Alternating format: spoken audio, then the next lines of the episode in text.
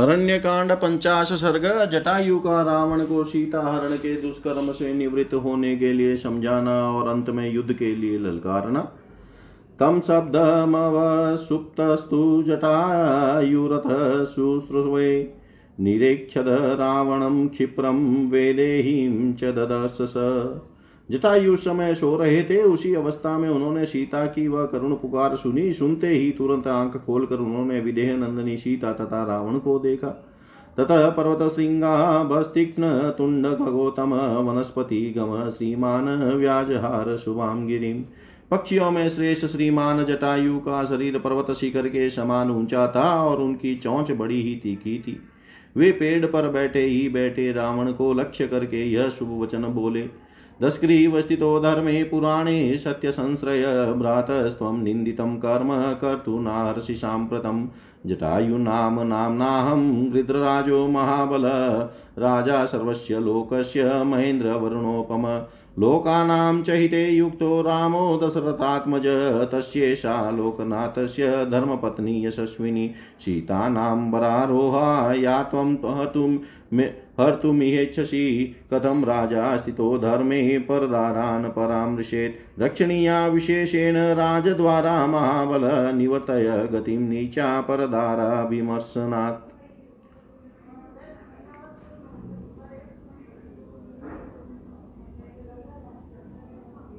पक्षियों में श्रेष्ठ श्रीमान जटायु का शरीर पर्वत शिखर के समान ऊँचा था और उनकी चौंच बड़ी ही तीखी थी। वे पेड़ पर बैठे ही बैठे रावण को लक्ष्य करके यह शुभ वचन बोले, दशमुख रावण, में प्राचीन सनातन धर्म में स्थित सत्य प्रतिज्ञ और महाबलवान गृद्रराज हूँ। मेरा नाम जटायु है। भैया, इस समय मेरे सामने तुम्हें ऐसा निंदित कर्म नहीं करना चाहिए।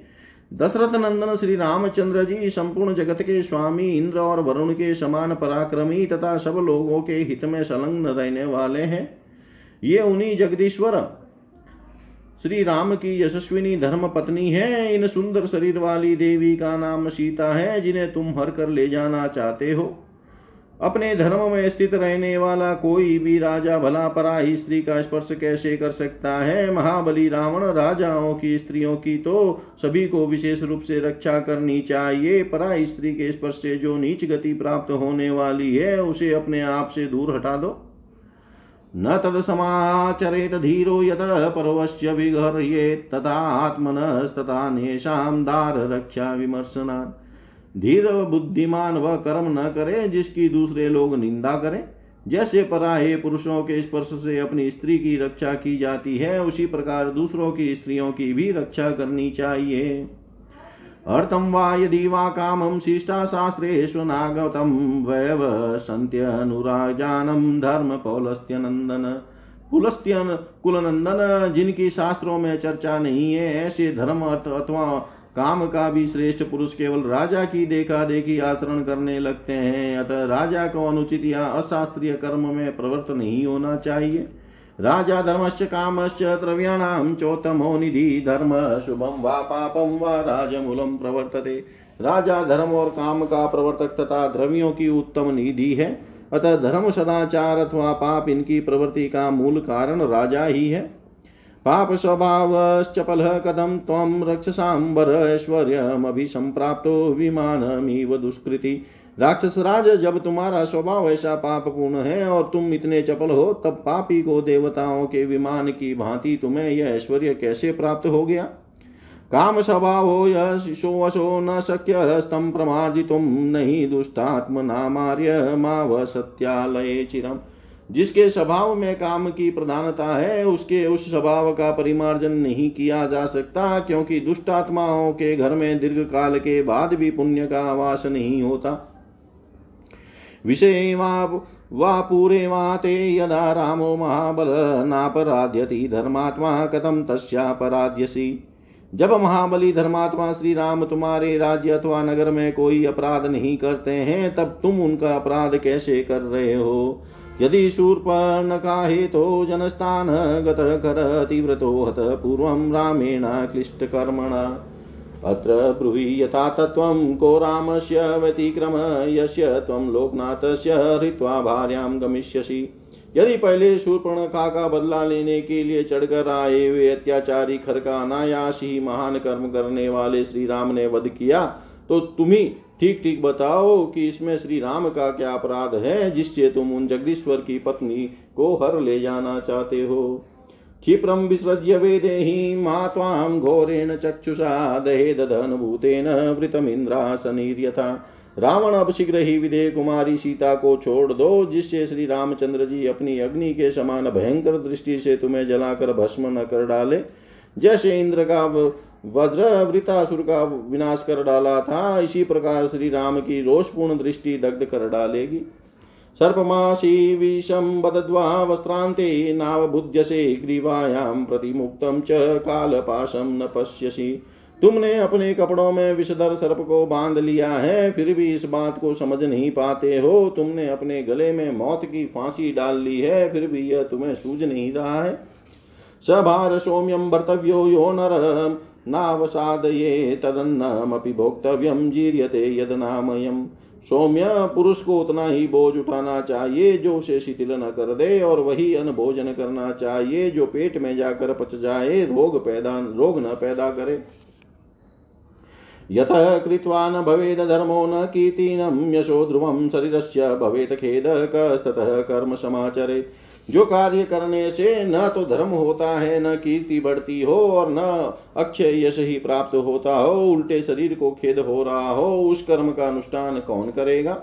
षष्टि वर्ष सहस्राणी जातस्य मम रावण पितृपेतामहं राज्यम यथा वदनुतिष्ठत।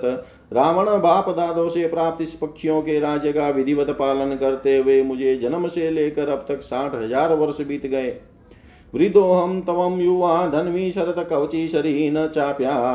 दाय कुशलिम वेदेहिं मे गमिष्यसि। अब मैं बूढ़ा हो गया हूँ और तुम नव युवक हो। मेरे पास कोई युद्ध का साधन नहीं है, किंतु तुम्हारे पास धनुष, कवच, बाण तथा रथ सब कुछ है। फिर भी तुम सीता को लेकर कुशल पूर्वक नहीं जा सकोगे। न सक्त स्वम बलाधर तुम वेदे हिम पश्यत हेतु भिन्ना विनायस संयुक्ते ध्रुवाम वेद श्रुतिमिव।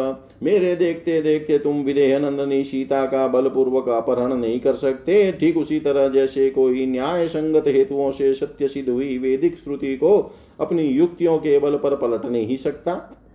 युध्यस्व यदि शूरोऽसि मूर्तं तिष्ठ रावण सयिष्यसे हतो भूमो यदा पूर्वं खरस्तथा। रावण यदि शूरवीर हो तो युद्ध करो, मेरे सामने दो घड़ी ठहर जाओ, फिर जैसे पहले खर मारा गया था, उसी प्रकार तुम भी मेरे द्वारा मारे जाकर सदा के लिए सो जाओगे। असकृत संयुगे येन नियता दैत्य दानवा न चिरा। चीरवासास्त्वां रामो युद्धि वदिष्यति। जिन्होंने युद्ध में अनेक बार देतियों और दानवों का वध किया है, वे चीर वस्त्रधारी भगवान श्री राम तुम्हारा भी शीघ्र ही युद्ध भूमि में विनाश करेंगे। किम नु शक्यम मयाम कर्तुम गतो दूरम नृपात्मजो क्षिप्रम त्वम नश्यसे नीच तयो भीतो न संशय। इस समय मैं क्या कर सकता हूँ? वे दोनों राजकुमार बहुत दूर चले गए हैं। नीच यदि मैं उन्हें बुलाने जाऊँ तो तुम उन दोनों से भयभीत होकर शीघ्र ही भाग जाओगे, आँखों से ओझल हो जाओगे। इसमें संशय नहीं है। नहि मे जीवमानस्य नयिष्यसि शुभामिमां सीतां कमलपत्राखीं रामस्य महिषीं प्रिया। कमल के समान नेत्रों वाली ये शुभ लक्षणा सीता, श्री रामचंद्र जी की प्यारी पटरानी है, इन्हें मेरे जीते जी तुम नहीं ले जा नहीं पाओगे। अवश्यम तु मया कार्यं प्रियं तस्य महात्मन जीवितेनामपि रामस्य तथा दशरथस्य च। मुझे अपने प्राण देकर भी महात्मा श्री राम तथा राजा दशरथ का प्रिय कार्य अवश्य करना होगा। तिष्ठ तिष्ठ दशग्रीव मुहूर्तं पश्य रावण वृन्तादीव फलं त्वां तु पाते पातियेयं रथोत्तमात् युद्धातिथ्यं प्रदास्यामि यथा प्राणं निशाचर। दसमुख रावण, ठहरो ठहरो, केवल दो घड़ी रुक जाओ, फिर देखो, जैसे डंठल से फल गिरता है, उसी प्रकार तुम्हें इस उत्तम रथ से नीचे गिराए देता हूँ। निशाचर अपनी शक्ति के अनुसार युद्ध में मैं तुम्हारा पूरा आतिथ्य सत्कार करूँगा, तुम्हें भली भांति भेंट पूजा कर दूँगा। इतिहासे श्रीमद्रामायणे वाल्मीकि आदि काव्यरण्यकाण्डे पञ्चाश सर्ग सर्वं श्रीशां सदाशिवाय अर्पणम् अस्तु। ॐ विष्णवे नम, ॐ विष्णवे नम, ॐ विष्णवे नम। जटायु और रावण का घोर युद्ध और रावण के द्वारा जटायु का वध इत्युक्त क्रोध ताम्राक्षस्तप्त कांचन कुंडल राक्षसेन्द्रो विदुद्राव पतगेन्द्र ममर्शनम जटायु के ऐसा कहने पर राक्षस राज रावण क्रोध से आँखें लाल किए अमरस में भरकर उन पक्षी राज की ओर दौड़ा। उस समय उसके कानों में तपाए हुए सोने के कुंडल जलमला रहे थे। ससम्प्रहारस्तुमुलस्तयोस्तस्मिन् महामृदे बभूववातो धतर्यो मेघयोग गणेयता। उस महासमर में उन दोनों का एक दूसरे पर भयंकर प्रहार होने लगा। मानो आकाश में वायु से उड़ाए गए दो मेघखंड आपस में टकरा गए हों। तद्बभुवाद्भुतं युद्धं गृध्रराक्षस राक्षसयोस्तदा सपक्ष यो माल्यवतो महापर्वतयोरिव। उस समय गृध्र और राक्षस में वह बड़ा अद्भुत युद्ध होने लगा। मानो दो पंखधारी माल्यवान पर्वत एक दूसरे से भिड़ गए हो। माल्यवान पर्वत दो माने गए हैं। एक तो दंडकारण्य में किसकिदा के समीप है और दूसरा मेरु पर्वत के निकट बताया गया है। ये दोनों पर्वत परस्पर इतने दूर हैं कि इनमें संघर्ष की कोई संभावना नहीं हो सकती। इसलिए सपक्ष पंखधारी विशेषण दिया गया है। पांख वाले पर्वत कदाचित उड़कर एक दूसरे के समीप पहुँच सकते हैं। ततो नालिकनारा चेस्तीक्ष्णे अग्रेश्य विकर्णिभिः अभ्यवर्षन् महाघोरे गृधराजं महाबलम रावण ने महाबली गृधराज जटायु पर नालिक नालाच नाराज़ तथा के अग्रभाग वाले विकर्णी नामक महाभयंकर अस्त्रों की वर्षा आरंभ कर दी। शतानी सर्जालानी गृद्र पत्र रथेश्वर जटायुप, प्रतिजग्राह रावणस्त्राणी संयुगे, पक्षीराज गृद्र जातीय जटायु ने युद्ध में रावण के उन बाण समूहों तथा अन्य अस्त्रों का आघात सह लिया। तस्य तीक्ष्णनखाभ्यां तु चरणाभ्यां महाबल चकार बहुधा गात्रे वृणान् पतगः शतम्। साथ ही उन महाबली पक्षी शिरोमणि ने अपने तीखे नखों वाले पंजों से मार मार कर रावण के शरीर में बहुत से घाव कर दिए। अतः क्रोधाद ग्रीवो जग्राह दंड निबान, घोरान शत्रु निधन कांचया। तब दस ग्रीव ने क्रोध में भरकर अपने शत्रु को मार डालने की इच्छा से दस मान हाथ में लिए, जो काल दंड के समान भयंकर थे। स तैवाणी महावीर्ये पूर्णमुक्ते रजिः अगे विवेगनिशीते तीक्ष्णे गृध्रम घोरे शिलीमुखे पर महापराक्रमी रावण ने धनुष को पूर्णत खींच कर छोड़े गए उन सीधे जाने वाले तीखे पेने और भयंकर बाणों द्वारा, जिनके मुख पर शल्य कांटे लगे हुए थे गृधराज को क्षत विचित कर दिया। स राक्षसरथे पश्यञ्जानं किं बाष्पलोचनाम् बाणास्तान् राक्षसं संविद्रवत। जटायु ने देखा जनक नंदनी सीता राक्षस के रथ पर बैठी है और नेत्रों से आँसू बहा रही है। उन्हें देख कर गृधराज अपने शरीर में लगते हुए उन बाणों की परवाह न करके सहसा उस राक्षस पर टूट पड़े। ततो अस्य ससनं चापं मुक्ता मणिविभूषितं चरणाभ्यां महातेजा भवंज पतगोतम महातेजस्वी पक्षीराज जटायु ने मोती मणियों से विभूषित बाण सहित रावण के धनुष को अपने दोनों पैरों से मार कर तोड़ दिया। ततो अन्यद धनुराधाय रावण क्रोध मूर्छित वर्ष साणी शतसोहस्रश फिर तो रावण क्रोध से भर गया और दूसरा धनुष हाथ में लेकर उसने सैकड़ों हज़ारों बाणों की झड़ी लगा दी। शरीरावारितस्य तस्य संयुगे पतगेश्वर कुलायमभिसम्प्राप्त पक्षीवच बभो तदा। उस समय उस युद्ध स्थल में गृतराज के चारों ओर बाणों का जाल सा तन गया। वे उस समय घोंसले में बैठे हुए पक्षी के समान प्रतीत होने लगे। शतानी सरजालानी, पक्षाभ्याम तु विधु यह चरणाभ्याम, महातेजा भवंजा महदनु तब महातेजस्वी जटायु ने अपने दोनों पंखों से ही उन बाणों को उड़ा दिया। और पंजों की मार से पुनः उसके धनुष के टुकड़े टुकड़े कर डाले। तचाग्निसदृशं दीप्तं रावणस्य सरावरस्पक्षाभ्यां च महातेजा व्यधुनोत पतकेश्वर। रावण का कवच अग्नि के समान प्रज्वलित हो रहा था। महातेजस्वी पक्षी राज ने उसे भी पंखों से ही मारकर छिन्न भिन्न कर दिया। कांचनोश्चदान दिव्यान पिशाच वदनान खरांतासा जव संपन्नान समरे बलि। तत्पश्चात उन बलवान वीर ने समरांगन में पिशाच के से मुख वाले उन वेगशाली गधों को भी जिनकी छाती पर सोने के कवच बंधे हुए थे, मार डाला।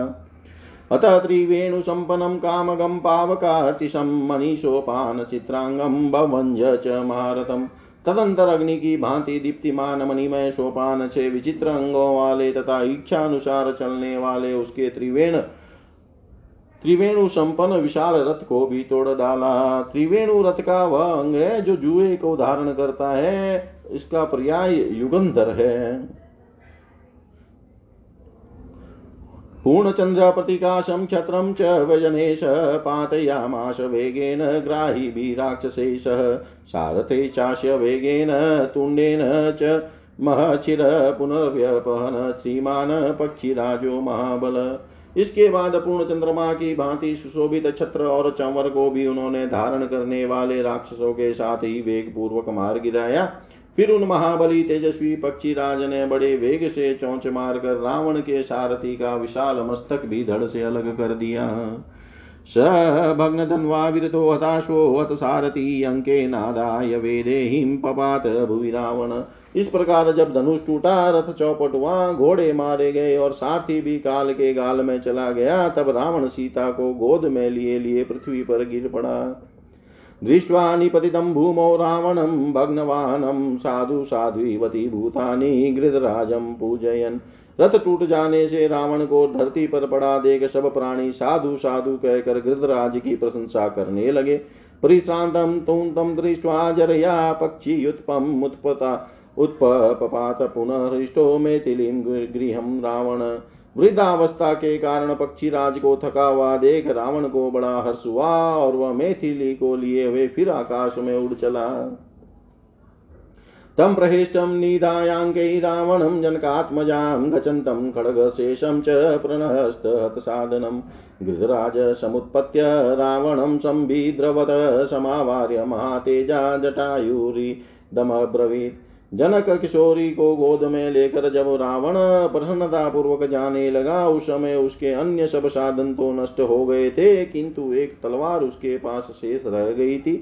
उसे जाते देख महातेजस्वी गृतराज टाई उड़कर रावण की ओर दौड़े और उसे रोक कर इस प्रकार बोले, वज्रसंस्पर्श बाणस्य, भार्यां रामस्य, रावण अल्पबुद्धे, हरस्येनां वदाय खलु राक्षसां, मंदबुद्धि रावण, जिनके बाणों का स्पर्श वज्र के समान है, उन श्री राम की इन धर्म पत्नी सीता को तुम अवश्य राक्षसों के वध के लिए ही लिए जा रहे हो। समित्र बंधु सामात्य सबल सपरिचद विषपानम विपश्ये तत्पिपाशितैवोदकम् जैसे प्यासा मनुष्य जल पी रहा हो उसी प्रकार तुम मित्र बंधु मंत्री सेना तथा परिवार सहित यह विस्पान कर रहे हो। कर्मणाम विचक्षणा शीघ्रमेव विनश्यन्ति, यथा त्वं विनशिष्यसि अपने कर्मों का परिणाम न जानने वाले अज्ञानी जन जैसे शीघ्र ही नष्ट हो जाते हैं। उसी प्रकार तुम भी विनाश के गर्त में गिरोगे। बदस्त्वं कालपाशेन क्व गतस्तस्य मोक्ष से वदाय वडिशं गृह्यं सामिशं जलजो यथा। तुम कालपाश में बंध गए हो, कहाँ जाकर उससे छुटकारा पाओगे? जैसे जल में उत्पन्न होने वाला मत्स्य मास युक्त बंशी को अपने वध के लिए ही निगल जाता है। उसी प्रकार तुम भी अपने मौत के लिए ही सीता का अपहरण करते हो। नहीं जातु दुरादर्शो काकुत्स्थो तव रावण दर्शनम चाश्रम। स्यास्य क्षमिष्यते तु राघवो। रावण ककुतस्थ कुलभूषण रघुकुल, नंदन, श्री राम और लक्ष्मण दोनों भाई दुदुर्ष वीर हैं। वे तुम्हारे द्वारा अपने आश्रम पर किए गए अपमानजनक अपराध को कभी क्षमा नहीं करेंगे। यथा त्वया कृतं कर्म भिरुणा लोकगहितं तस्कराचरितो मार्गो नेश वीर निषेवित। तुम कायर और डरपोक हो तुमने जैसा लोक निंदित कर्म किया है, यह चोरों का मार्ग है, वीर पुरुष से मार्ग का आश्रय नहीं लेते हैं। युध्यस्व यदि शूरोऽसि मुहूर्तं तिष्ठ रावण सह्यस्यते यतो भूमौ यदा भ्राता करस्तता। रावण यदि शूरवीर हो तो दो घड़ी और ठहरो और मुझसे युद्ध करो, फिर तो तुम भी उसी प्रकार मरकर पृथ्वी पर सो जाओगे जैसे तुम्हारा भाई खर सोया था। परेत काले पुरुषो यत कर्म प्रतिपद्यते विनाशायात्मनो अधर्म्यम प्रतिपन्नो असि कर्म ततः विनाश के समय पुरुष जैसा कर्म करता है, तुमने भी अपने विनाश के लिए वैसे ही अधर्म पूर्व पूर्ण कर्म को अपनाया है। पापानुबंधो वे यस्य कर्मण को नु ततः पुमान् कुर्वित लोकाधिपति स्वयं भुग भर्गवानपि जिस कर्म को करने से कर्ता का पाप के फल से संबंध होता है, उस कर्म को कौन पुरुष निश्चित रूप से कर सकता है? लोकपाल इंद्र तथा भगवान स्वयंभू ब्रह्मा भी वैसा कर्म नहीं कर सकते। एवं मुक्त्वा शुभं वाक्यं जटायुस्तस्य रक्षस निपपात वृषं पृष्ठे दशग्रीवस्य वीर्यवान्। तं गृहीत्वा नकेस्तीक्ष्णे विददार समन्ततधिरूढो गजारोहो यथा स्यादुष्टवारणम् इस प्रकार उत्तम वचन कहकर पराक्रमी जटायु उस राक्षस दशग्रीव की पीठ पर बड़े वेग से जा बैठे और उसे पकड़कर अपने तीखे नकों द्वारा चारों ओर से चीरने लगे। मानो कोई हाथी वान किसी दुष्ट हाथी के ऊपर सवार होकर उसे अंकुश से छेद रहा हो। विदधारनगेरस्य तुण्डं पृष्ठे समर्पयन् केशाचोत्पाटयामास नखपक्षमुखायुध। नखपाङ्ख और चौंच ये ही जटायु के हथियार थे वे नखों से खरोचते थे, पीठ पर चौंच मारते थे और बाल पकड़कर उखाड़ ले जाते, ले लेते थे। स तथा कृतराजेन क्लिश्यमानो मुहुर्मुहुः अमस सन प्राकंपत स राक्षस। इस प्रकार जब कृतराज ने बारंबार क्लेश पहुँचाया, तब राक्षस रावण काँप उठा, क्रोध के मारे उसके होठ फड़कने लगे। सम्परिष्वज्य वेदेहीं वामेनाङ्केन रावण तलेनाभिजनातो जटायुं क्रोधमूर्छित। उस समय क्रोध से भरे रावण ने विधेय नंदनी सीता को बाई गोद में करके अत्यंत पीड़ित हो जटायु पर तमाचे का प्रहार किया। जटायुस्तमतिक्रम्य तुण्डेनाश्य खगाधिप वाम बाहुन्दस तदा व्यापाह। हरदरिन्दम परंतु उस वार को बचाकर शत्रुदमन गृतराज जटायु ने अपनी चौंच से मार मार कर रावण की दसों बाई भुजाओं को पकड़ लिया। सचिन्न बाहो सदो वे बहव सशावन विषज्वाला वलियुक्ता वल्मीकादीव पन्नगा। उन बाहों के कट जाने पर बाम्बी से प्रकट होने वाले विष की ज्वाला मालाओं से युक्त सर्पों की भांति तुरंत दूसरी नई भुजाएँ सहसा उत्पन्न हो गई।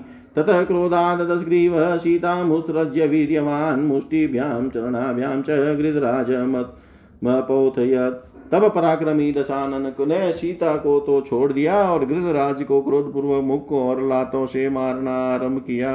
ततो मुहूर्तम संग्रामो बभुवा तुलवीर्ययो राक्षसानां च मुख्यस्य पक्षिणां प्रवरस्य च उस समय उन दोनों अनुपम पराक्रमी वीर राक्षस राज रावण और पक्षी राज जटायु ने दो घड़ी तक घोर संग्राम किया। तस्य व्याय च मानस्य रामस्याते स रावण पक्षोपादो च पाशो च खड्गमुद्रत्य सोऽच्छिन तदंतर रावण ने तलवार निकाली और श्री रामचंद्र जी के लिए पराक्रम करने वाले जटायु के दोनों पंख पैर तथा पार्श्व भाग काट डाले। सचिन्न पक्ष शैषा रक्षा रौद्र कर्मणा निपपात महागृदो धरण्यामल्पजीवित भयंकर कर्म करने वाले उस राक्षस के द्वारा सहसा पंख काट लिए जाने पर महागृत जटायु पृथ्वी पर गिर पड़े। अब वे थोड़ी देर के मेहमान थे। तं दृष्ट्वा पतितं भूमौ क्षतजाद्रं जटायुषम् अभ्यधावत वेदेही स्वबन्धुमिव दुःखिता।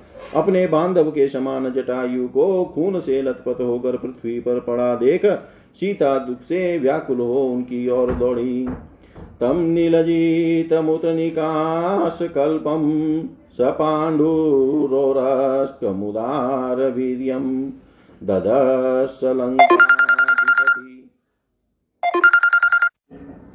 ददर्श लङ्काधिपति पृथिव्यां जटायु शमशान्तमिवाग्निदावम जटायु के शरीर की कांति नीले मेघ के समान काली थी, उनकी छाती का रंग श्वेत था, वे बड़े पराक्रमी थे।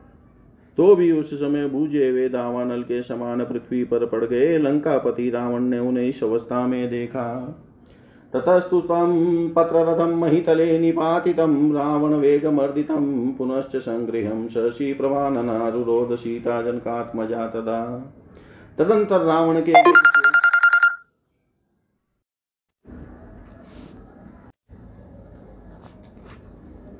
ततस्तु तं पत्ररथं महितले निपातितं, रावणवेगमर्दितं, पुनश्च सङ्गृहं शशिप्रभाननारुरोध सीता जनकात्मजा तदा तदंतर रावण के वेग से रौंदे जाकर धराशायी हुए जटायु को पकड़कर चंद्रमुखी जनक नंदिनी सीता पुनः उस समय वहाँ रोने लगी। इतिहास श्रीमद वाल्मीकि आदि काव्य अरण्य कांडे एक पंचाश सर्ग, सर्व श्रीशां सदाशिवाय अर्पणम् अस्तु।